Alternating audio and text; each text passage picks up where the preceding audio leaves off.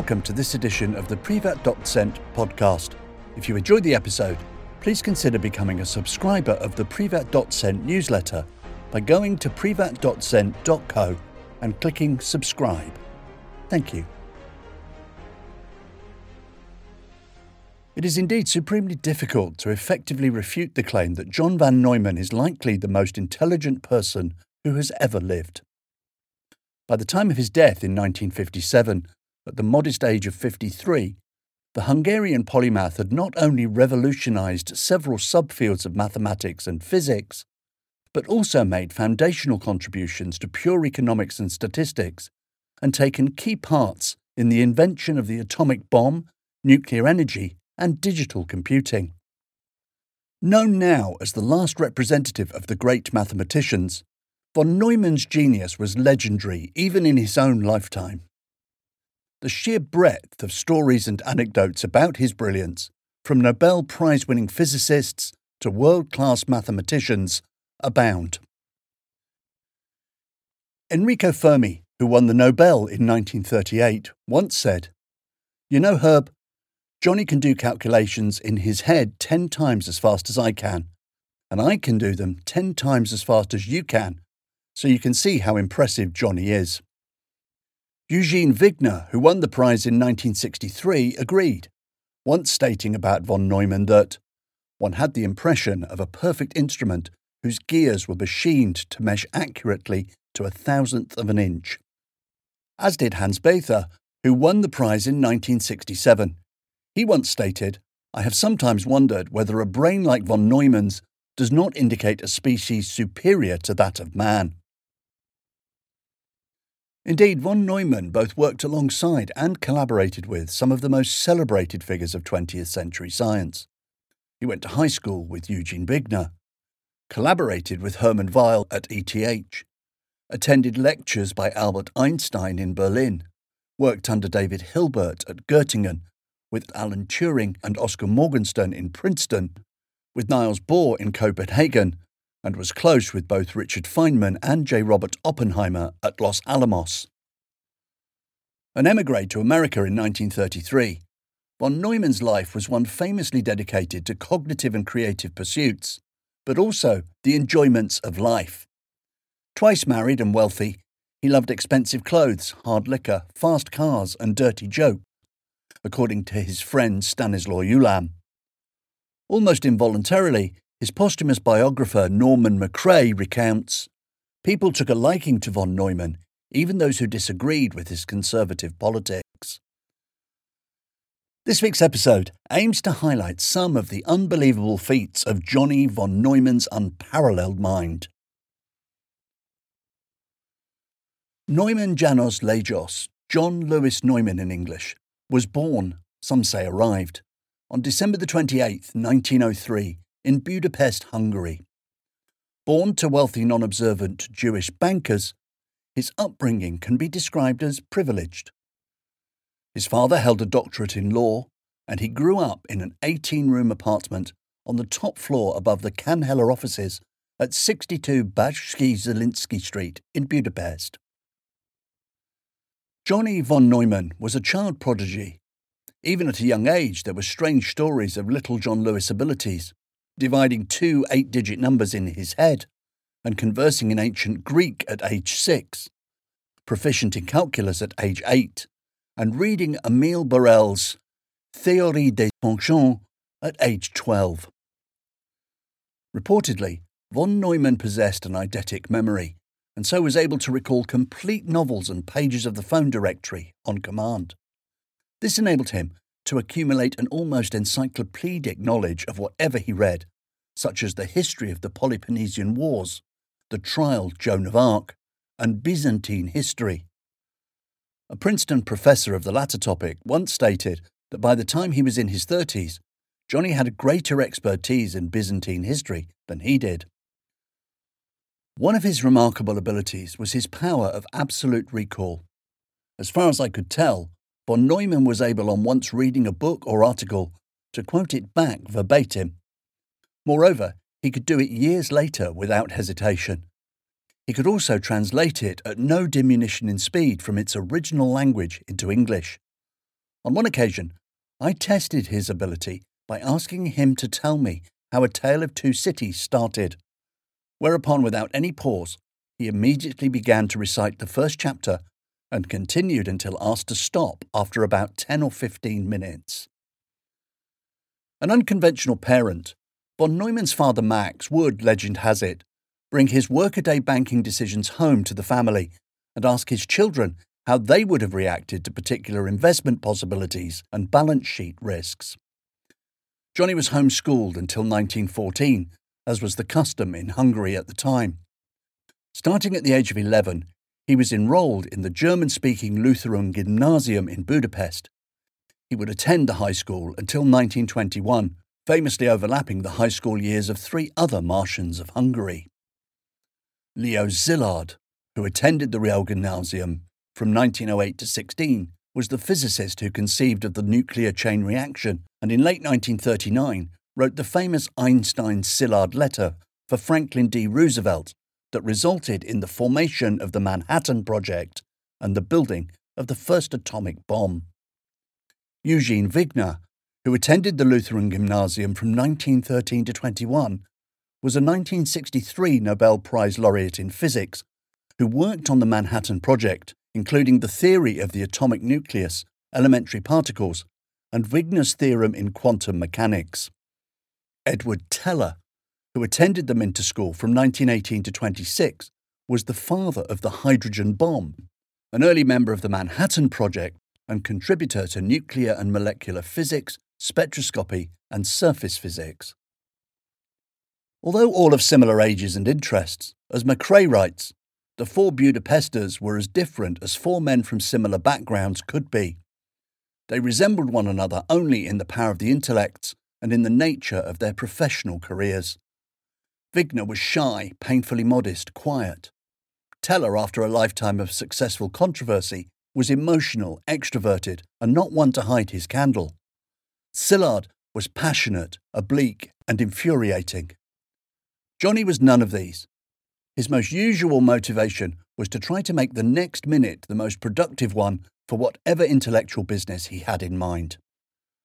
Yet still, the four would work together off and on as they all eventually emigrated to America and became involved in the Manhattan Project. By the time von Neumann enrolled in university in 1921, he had already written a paper with one of his tutors, Mikhail Fekete, on a generalization of Fejér's theorem on the location of the roots of a certain kind of polynomial. Fekete had, along with Laszlo Ratz, reportedly taken a notice to von Neumann and begun tutoring him in university level mathematics. According to Ulam, even at the age of 18, von Neumann was already recognized as a full fledged mathematician. Of an early set theory paper written by a 16 year old von Neumann, Abraham Fraenkel of Zermelo Fraenkel's set theory fame himself later stated Around 1922 to 23, being then professor at Marburg University, I received from Professor Erhard Schmidt, Berlin, a long manuscript of an author unknown to me, Johann von Neumann, with the title The Axiomatization of Set Theory. This being his eventual doctor dissertation, which appeared in the Zeitschrift only in 1928, I asked to express my views since it seemed incomprehensible. I don't maintain that I understood anything, but enough to see that this was an outstanding work and to recognize the claws of the lion. While answering, I invited the young scholar to visit me in Marburg and discussed things with him, strongly advising him to prepare the ground for the understanding of so technical an essay by a more informal essay, which could stress the new access to the problem and its fundamental consequences. He wrote such an essay under the title An Axiomatization of Set Theory, and I published it in 1925. As Macrae writes, there never was much doubt that Johnny would one day be attending university. His father Max initially wanted him to follow in his footsteps and become a well paid financier, worrying about the financial stability of a career in mathematics. However, with the help of the encouragement from Hungarian mathematicians such as Lipot Fejér and Rudolf Ortvay, his father eventually acquiesced and decided to allow von Neumann to pursue his passions, financing his studies abroad. Johnny, apparently in agreement with his father, decided initially to pursue a career in chemical engineering. As he didn't have any knowledge of chemistry, it was arranged that he would take a two year degree course in chemistry at the University of Berlin. He did from 1921 to 1923, afterwards sitting for and passing the entrance exam to the prestigious ETH in Zurich. Still interested in pursuing mathematics, he also simultaneously entered University Pázmány Péter, now Eötvös Loránd University in Budapest, as a PhD candidate in mathematics. His PhD thesis, officially written under the supervision of Fejér, regarded the axiomatization of Cantor's set theory. As he was officially in Berlin studying chemistry, he completed his PhD largely in absentia, only appearing at the university in Budapest at the end of each term for exams. While in Berlin, he collaborated with Erhard Schmidt on set theory and also attended courses in physics, including statistical mechanics taught by Albert Einstein. At ETH, starting in 1923, he continued both his studies in chemistry and his research in mathematics.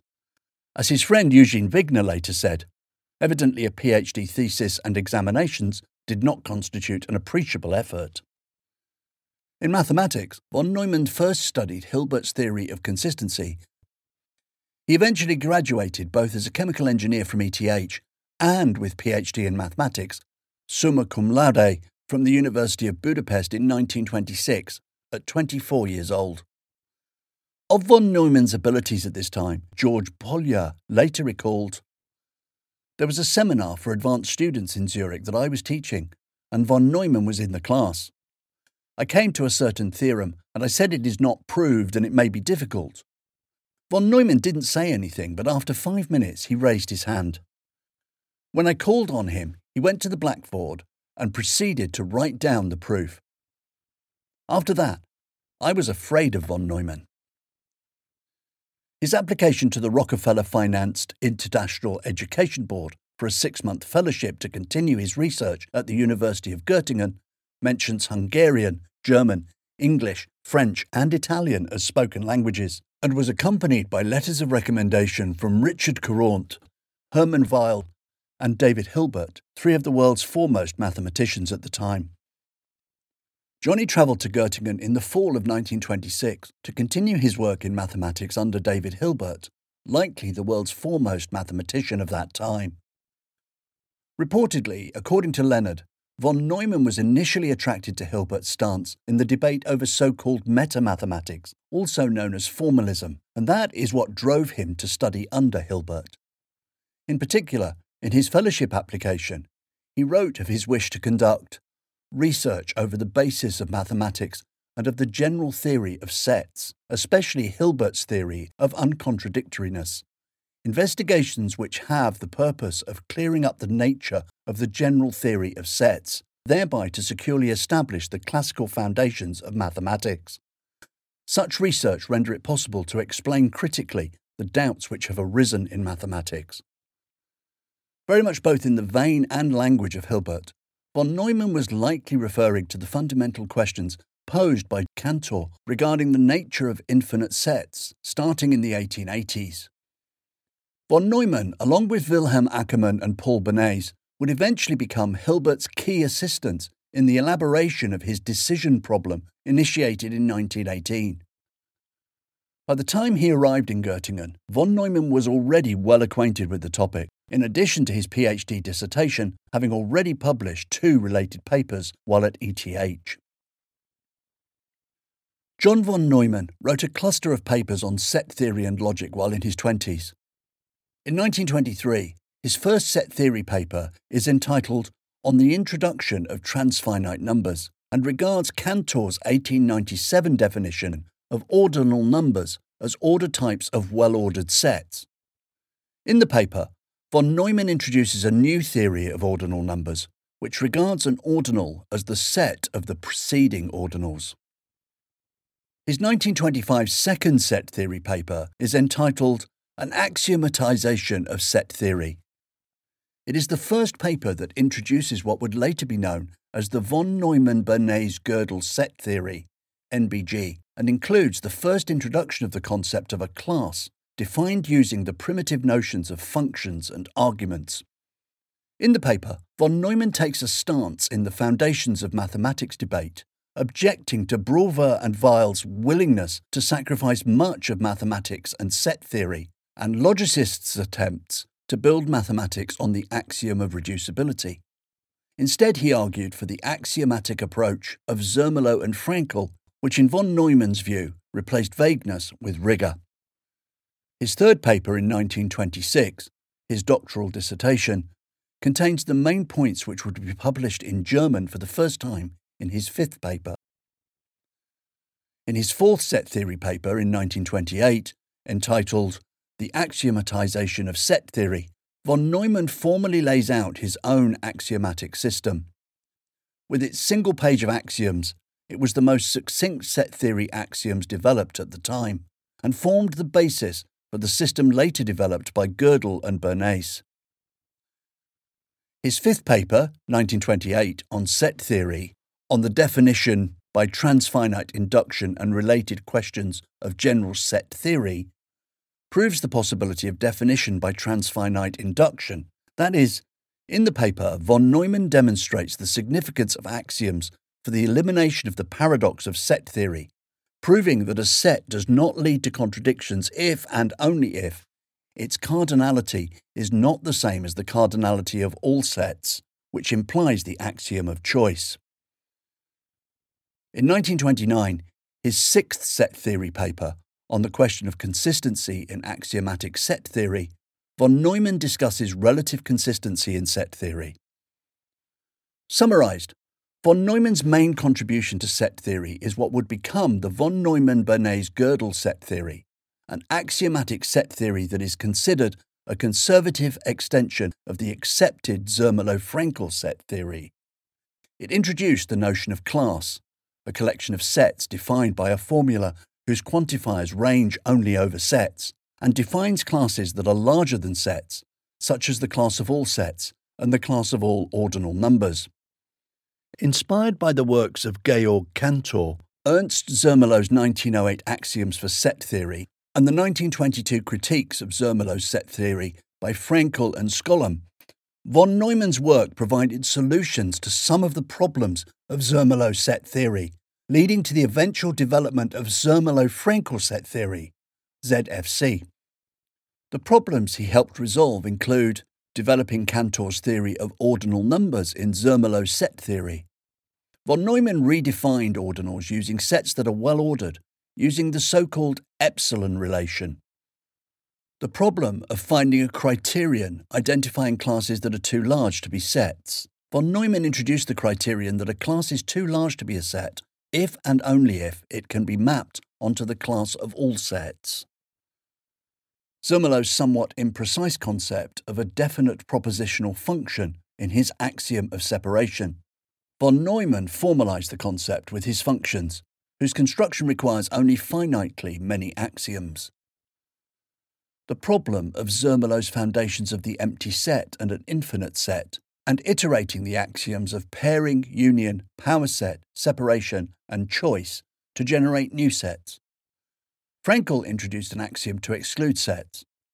Von Neumann revised Fraenkel's formulation in his axiom of regularity to exclude non well founded sets. Of course, following the critiques and further revisions of Zermelo's set theory by Frankel, Skolem, Hilbert, and von Neumann, a young mathematician by the name of Kurt Gödel in 1930 published a paper which would effectively end von Neumann's efforts in formal set theory, and indeed Hilbert's formalist program altogether, his theorem of incompleteness. Von Neumann happened to be in the audience when Gödel first presented it. At a mathematician conference preceding Hilbert's address, a quiet, obscure young man, Kurt Gödel, only a year beyond his PhD, announced a result which would forever change the foundations of mathematics. He formalized the liar paradox this statement is false to prove roughly that for any effectively axiomatized consistent extension T of number theory, Peano arithmetic, there is a sentence sigma which asserts its own unprovability in T. John von Neumann who was in the audience, immediately understood the importance of Gödel's incompleteness theorem. He was at the conference representing Hilbert's proof theory program and recognized that Hilbert's program was over. In the next few weeks, von Neumann realized that by arithmetizing the proof of Gödel's first theorem, one could prove an even better one, that no such formal system T could prove its own consistency.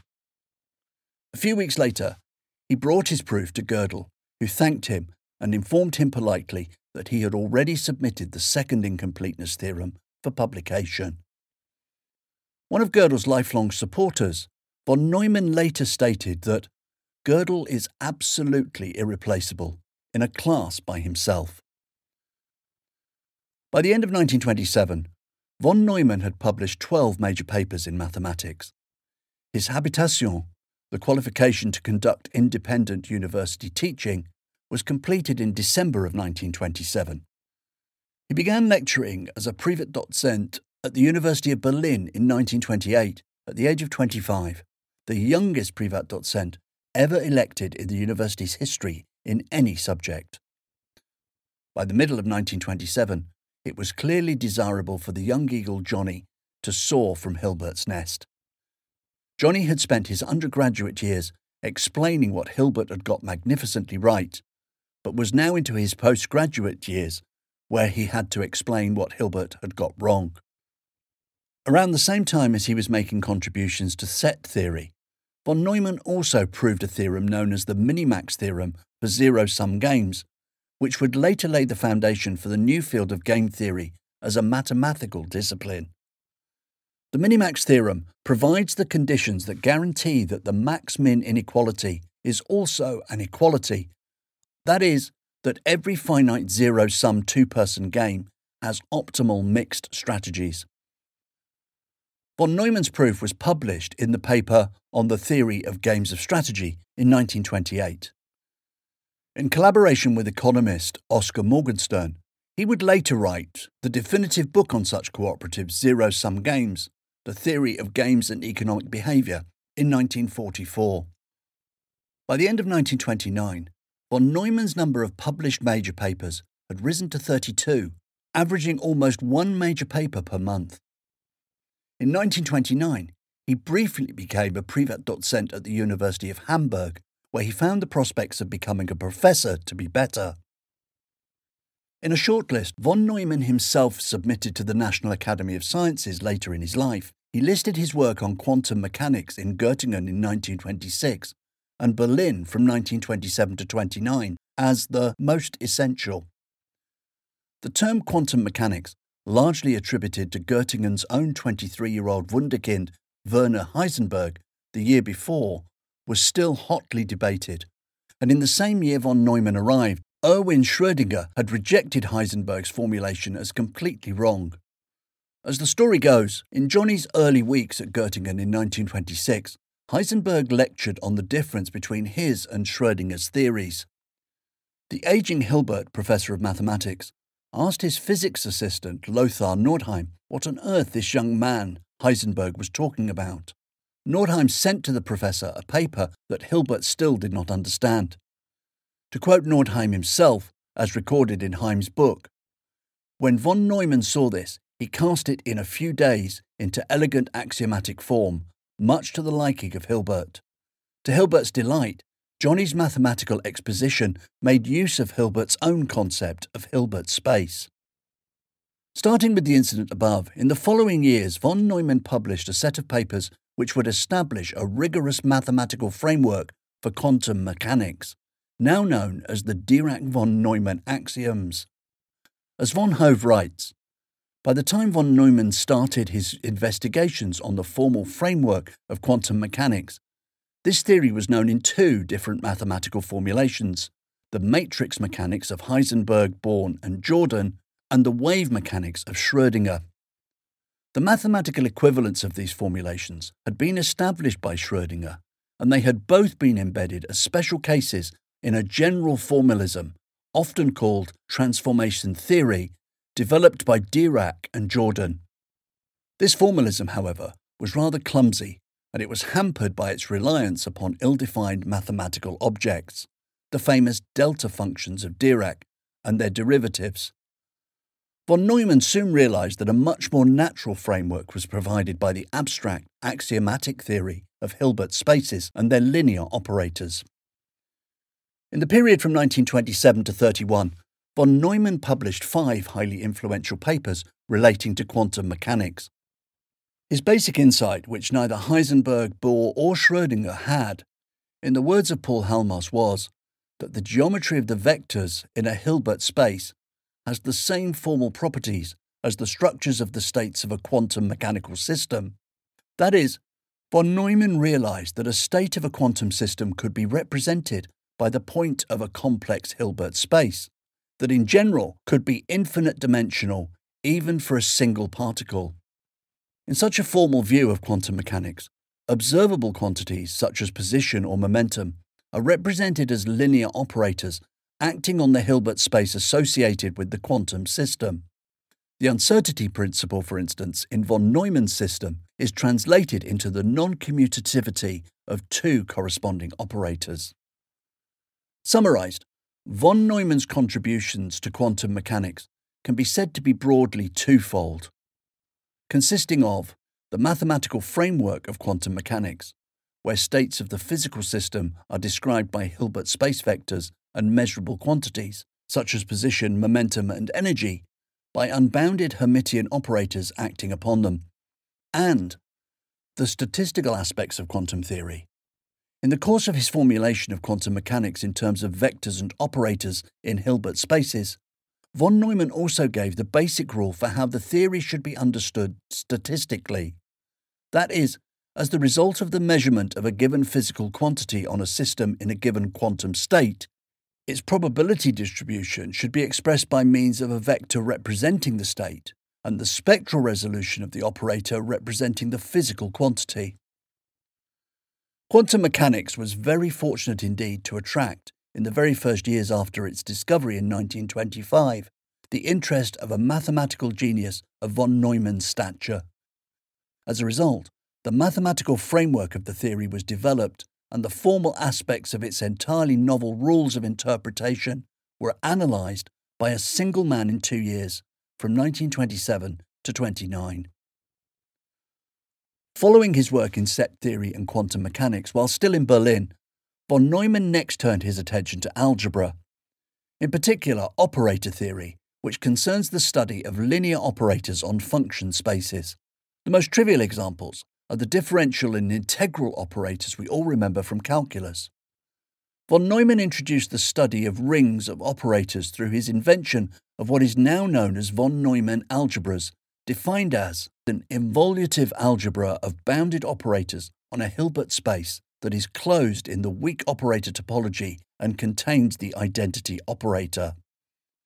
The work was published in the paper on the algebra of functional operations and theory of normal operators in 1930. Von Neumann first travelled to America while still a Privatdozent at the University of Hamburg in October 1929. He was invited to lecture on quantum theory at Princeton University.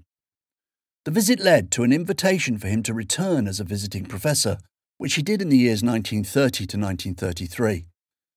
In the same year that his visit ended, Adolf Hitler came to power in Germany, leading von Neumann to abandon his academic posts in Europe altogether, stating about the Nazi regime that if these boys continue for two more years, they will ruin German science for a generation, at least. By most accounts, of course, von Neumann's prediction turned out true. The following year, when asked by the Nazi Minister of Education how mathematics is going at Göttingen now that it is free from the Jewish influence, Von Neumann's mentor David Hilbert is said to have replied, There is no mathematics in Göttingen anymore. The circumstances by which von Neumann and a plethora of other first rate mathematicians and physicists would find themselves in Princeton, New Jersey in the mid 1930s is by now well known. In the case of von Neumann in particular, he was recruited alongside his high school contemporary, Eugene Wigner, by Princeton University professor Oswald Veblen on a recommendation from Princeton to, according to Wigner, invite not a single person, but at least two who already know each other who wouldn't suddenly feel put on an island where they had no intimate contact with anybody. Johnny's name was, of course, well known by that time the world over, so they decided to invite Johnny von Neumann. They looked who wrote articles with John von Neumann. They found Mr. Wigner, so they sent a telegram to me also. And so von Neumann first came to Princeton in 1930 as a visiting professor. Regarding his work while there, von Neumann himself later in life especially highlighted his work on ergodic theory. If von Neumann had never done anything else, von Neumann's work in ergodic theory would have been sufficient to guarantee him mathematical immortality. Paul Halmos, 1958. Ergodic theory is the branch of mathematics that studies the statistical properties of deterministic dynamical systems. Formally, ergodic theory is concerned with the states of dynamical systems with an invariant measure. Informally, think of how the planets move according to Newtonian mechanics in a solar system. The planets move, but the rule governing the planet's motion remains constant. In two papers published in 1932, von Neumann made foundational contributions to the theory of such systems, including the von Neumann's mean ergodic theorem, considered the first rigorous mathematical basis for the statistical mechanics of liquids and gases. The two papers are titled Proof of the Quasi-Ergodic Hypothesis and Physical Applications of the Ergodic Hypothesis. A subfield of measure theory Ergodic theory, in other words, concerns the behavior of dynamical systems which are allowed to run for a long time. Von Neumann's ergodic theorem is one of the two most important theorems in the field, the other being by Birkhoff, 1931. According to Halmos, the profound insight to be gained from von Neumann's paper is that the whole problem is essentially group theoretic in character, and that in particular for the solvability of the problem of measure, the ordinary algebraic concept of solvability of a group is relevant. Thus, according to von Neumann, it is the change of group that makes a significant, not the change of space. Replacing the group of rigid motions by other perfectly reasonable groups, we can produce unsolvable problems in R2 and solvable problems in R3. Following his three year stay as a visiting professor at Princeton in the period 1930 to 33, Von Neumann was offered a lifetime professorship on the faculty of the Institute for Advanced Study, the IAS, in 1933. He was 30 years old. The offer came after the Institute's plan to appoint von Neumann's former professor, Hermann Weyl, fell through. Having only been founded three years prior, von Neumann thus became one of the IAS founding six professors, the others being J.W. Alexander, Albert Einstein, Marston Morse, Oswald Veblen, and eventually Hermann Weyl. When he joined in 1933, the institute was still located in the math department of Princeton University's Fine Hall. Founded in 1930 by Abraham Flexner and funded by philanthropy money from Louis Bamberger and Caroline Bamberger Fuld, the Institute for Advanced Study was and still is a university unlike any other. Inspired by Flexner's experiences at Heidelberg University, All Souls College, Oxford, and the Collège de France, the IAS has been described as a first rate research institution with no teachers, no students, no classes, but only researchers protected from the vicissitudes and pressures of the outside world. In 1939, moved to its own campus and common room, Fuld Hall, the Institute for Advanced Study, in a matter of a few years in the early 1930s, effectively inherited the University of Göttingen's throne as the foremost centre of mathematical research in the world. The dramatic and swift change is sometimes known as the Great Purge, as a number of top rate academics fled Europe fearing for their safety. Among them, in addition to von Neumann and Wigner, of course, was Einstein, Max Born, who went to the UK, fellow Budapestians Leo Szilard and Edward Teller, as well as Edmund Landau, James Franck, and Richard Courant, among others. While at the Institute for Advanced Study, von Neumann founded the field of continuous geometry, an analogue of complex projective geometry, where instead of a dimension of a subspace being in a discrete set 0, 1, n, it can be an element of the unit's interval 0, 1. A continuous geometry thus is a lattice L with the following properties. L is modular, L is complete. The lattice operations satisfy a continuity property. Every element in L has a complement. L is irreducible, meaning the only elements with unique components are 0 and 1.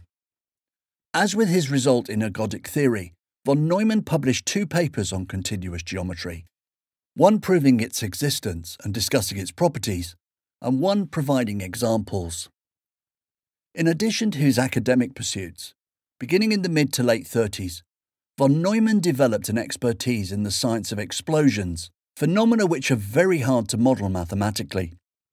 In particular, von Neumann became a leading authority on the mathematics of shaped charges, explosive charges shaped to focus the effect of the energy of an explosive. By 1937, von Neumann had decided for himself that war was clearly on the way. Although obviously suited for advanced strategic and operations work, humbly he instead applied to become a lieutenant in the reserve of the Ordnance Department of the US Army.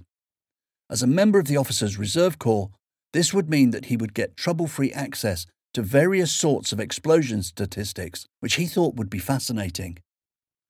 Needless to say, von Neumann's main contributions to the war would not be as a lieutenant in the reserve of the Ordnance Department, but rather in the concept and design of the explosive lenses that were needed to compress the plutonium core of the Fat Man atomic bomb that was later dropped on Nagasaki.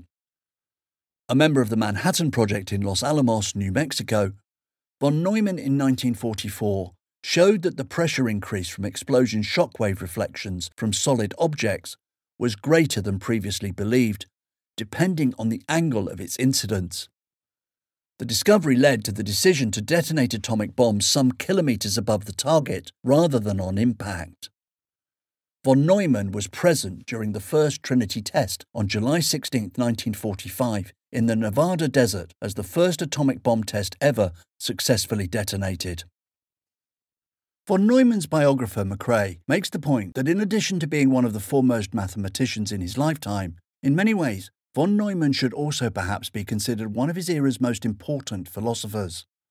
Professor of philosophy John Dorling at the University of Amsterdam in particular highlights von Neumann's contributions to the philosophy of mathematics, including set theory, number theory, and Hilbert spaces, physics, especially quantum theory, economics, game theory, biology, cellular automata, computers, and artificial intelligence. His work on the latter two, computers and artificial intelligence, occurred first while he was in Princeton in the mid 1930s, meeting with the then 24 year old Alan Turing when he spent a year at the IAS in 1936 and 37. Turing began his career by working in the same field as von Neumann had set theory, logic, and Hilbert's decision problem. When he finished his PhD at Princeton in 1938, Turing had extended the work of von Neumann and Gödel by introducing ordinal logic and the notion of relative computing, augmenting his previously devised Turing machines with so called oracle machines, allowing for the study of problems that lay beyond the capabilities of Turing machines. Although inquired about by von Neumann for a position as a postdoctoral research assistant following his PhD, Turing declined and instead travelled back to England. After having been here for a month, I was talking to von Neumann about various kinds of inductive processes and evolutionary processes. And just as an aside, he said, Of course, that's what Turing was talking about. And I said, Who's Turing? And he said, Go look up the proceedings of the London Mathematical Society, 1937. The fact that there is a universal machine to imitate all other machines was understood by von Neumann and few other people. And when he understood it, then he knew what we could do. Although Turing left, von Neumann continued thinking about computers throughout the end of the 30s and the war. Following his experiences working on the Manhattan Project, he was first drawn into the ENIAC project at the Moore School of Engineering at the University of Pennsylvania during the summer of 1944. Having observed the large amounts of calculation needed to predict blast radii plan bomb paths, and break encryption schemes, von Neumann early saw the need for substantial increases in computing power. In 1945, von Neumann proposed a description for a computer architecture now known as the von Neumann architecture, which includes the basics of a modern electronic digital computer, including a processing unit that contains an arithmetic logic unit and processor registers, a control unit that contains an instruction register and a program counter, a memory unit that can store data and instructions, external storage, and input and output mechanisms.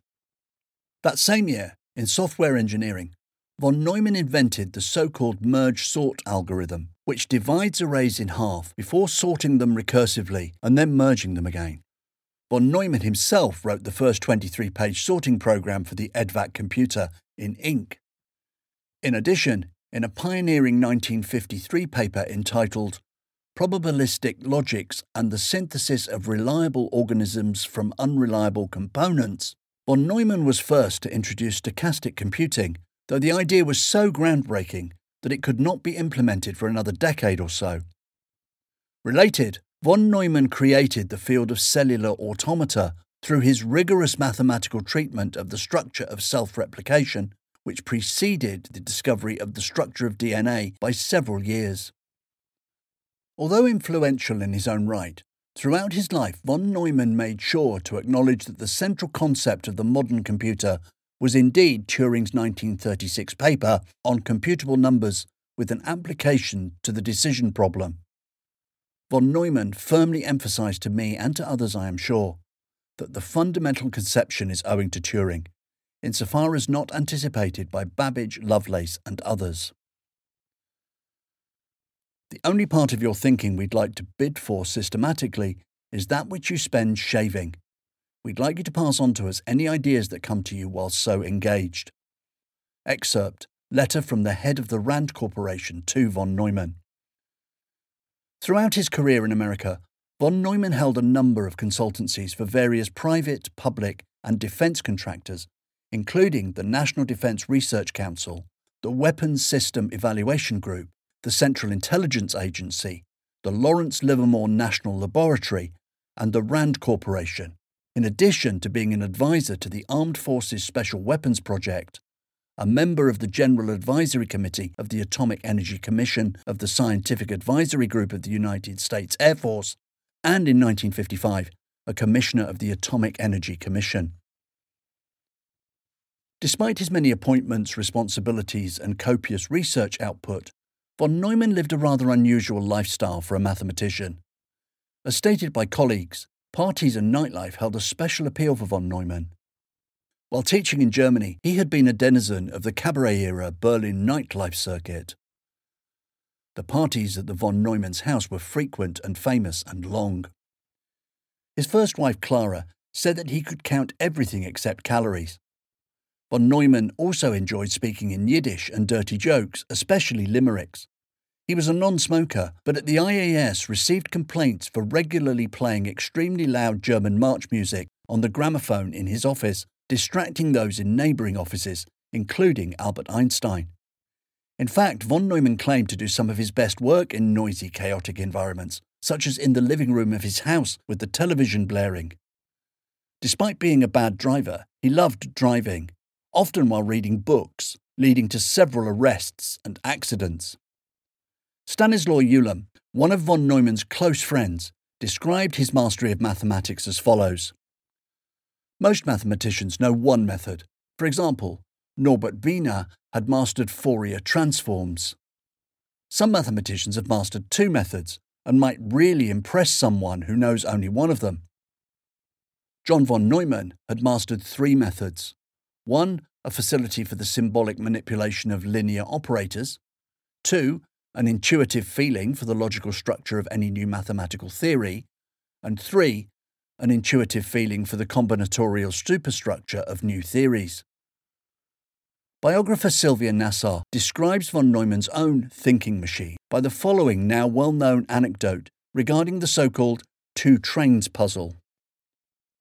Two bicyclists start 20 miles apart and head towards each other, each going at a steady rate of 10 miles an hour. At the same time, a fly that travels at a steady 15 miles an hour starts from the front wheel of the southbound bicycle and flies to the front wheel of the northbound one, then turns around and flies to the front wheel of the southbound one again and continues in this manner till he is crushed between the two front wheels. Question What total distance did the fly cover? There are two ways to answer the problem. One is to calculate the distance the fly covers on each leg of its trips between the two bicycles, and finally sum the infinite series so obtained. The quick way is to observe that the bicycles meet exactly an hour after they start, so that the fly had just an hour for his travels. The answer must therefore be 15 miles. When the question was put to von Neumann, he solved it in an instant and thereby disappointed the questioner. Oh, you must have heard the trick before. What trick? asked von Neumann. All I did was sum the infinite series. In the paper Szeged in 1934, Edgar R. Lorch describes his experience of working as an assistant to von Neumann in the 1930s, including his duties.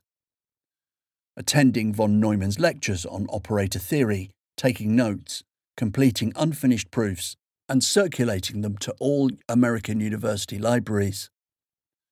Assisting von Neumann in his role as the editor of the Annals of Mathematics by reading through every manuscript accepted to the publication, underlining Greek letters in red and German letters in green, circling italics, writing notes to printers in the margins, and going once per week to the printers in order to instruct them in the art of typesetting translating von Neumann's numerous 100 page papers into English. His fluid line of thought was difficult for those less gifted to follow. He was notorious for dashing out equations on a small portion of the available blackboard and erasing expressions before students could copy them. In 1955, von Neumann was diagnosed with what was likely either bone, pancreatic, or prostate cancer. Accounts differ on which diagnosis was made first. He was 51 years old. Following two years of illness, which at the end confined him to a wheelchair, he eventually died on the 8th of February 1957 at 53 years old. On his deathbed, he reportedly entertained his brother by reciting the first few lines of each page from Goethe's Faust, word for word, by heart. He is buried at Princeton Cemetery in Princeton, New Jersey, alongside his lifelong friends Eugene Wigner and Kurt Gödel. The following audio is from a video interview with von Neumann from the NBC show America's Youth Wants to Know in the early 1950s.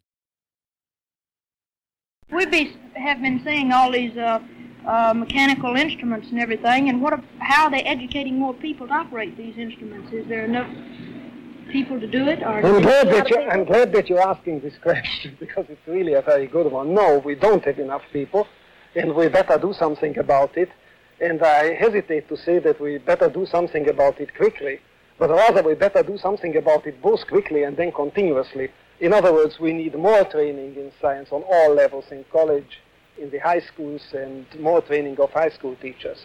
All along the line uh, we'll have to accelerate a great deal. Bill, do you think you might get into that sort of field? No, sir. I'm sort of interested in law a little bit. He's from, he's a lawyer from, from Arkansas, Dr. Von. I mean, you're not going to be an engineer, fine huh? thing. No, sir. Do you think that um, more uh, scholarships uh, would help a whole lot if we had a whole lot more scholarships? Yes, more scholarships would be very important and would be very helpful. But you must also remember that the scholarships help you only at the end of this process. And that before this, one needs very good training in secondary schools. Otherwise, you may never discover that you have that ability. Also, one needs more training of science teachers for, high, for the high schools because otherwise the high schools never get to that point. Come on over here, So it will have to affect a whole lot of things. If you enjoyed this episode of the Privatdozent podcast, please consider becoming a paid subscriber by going to privatdozent.co and clicking subscribe. Thank you.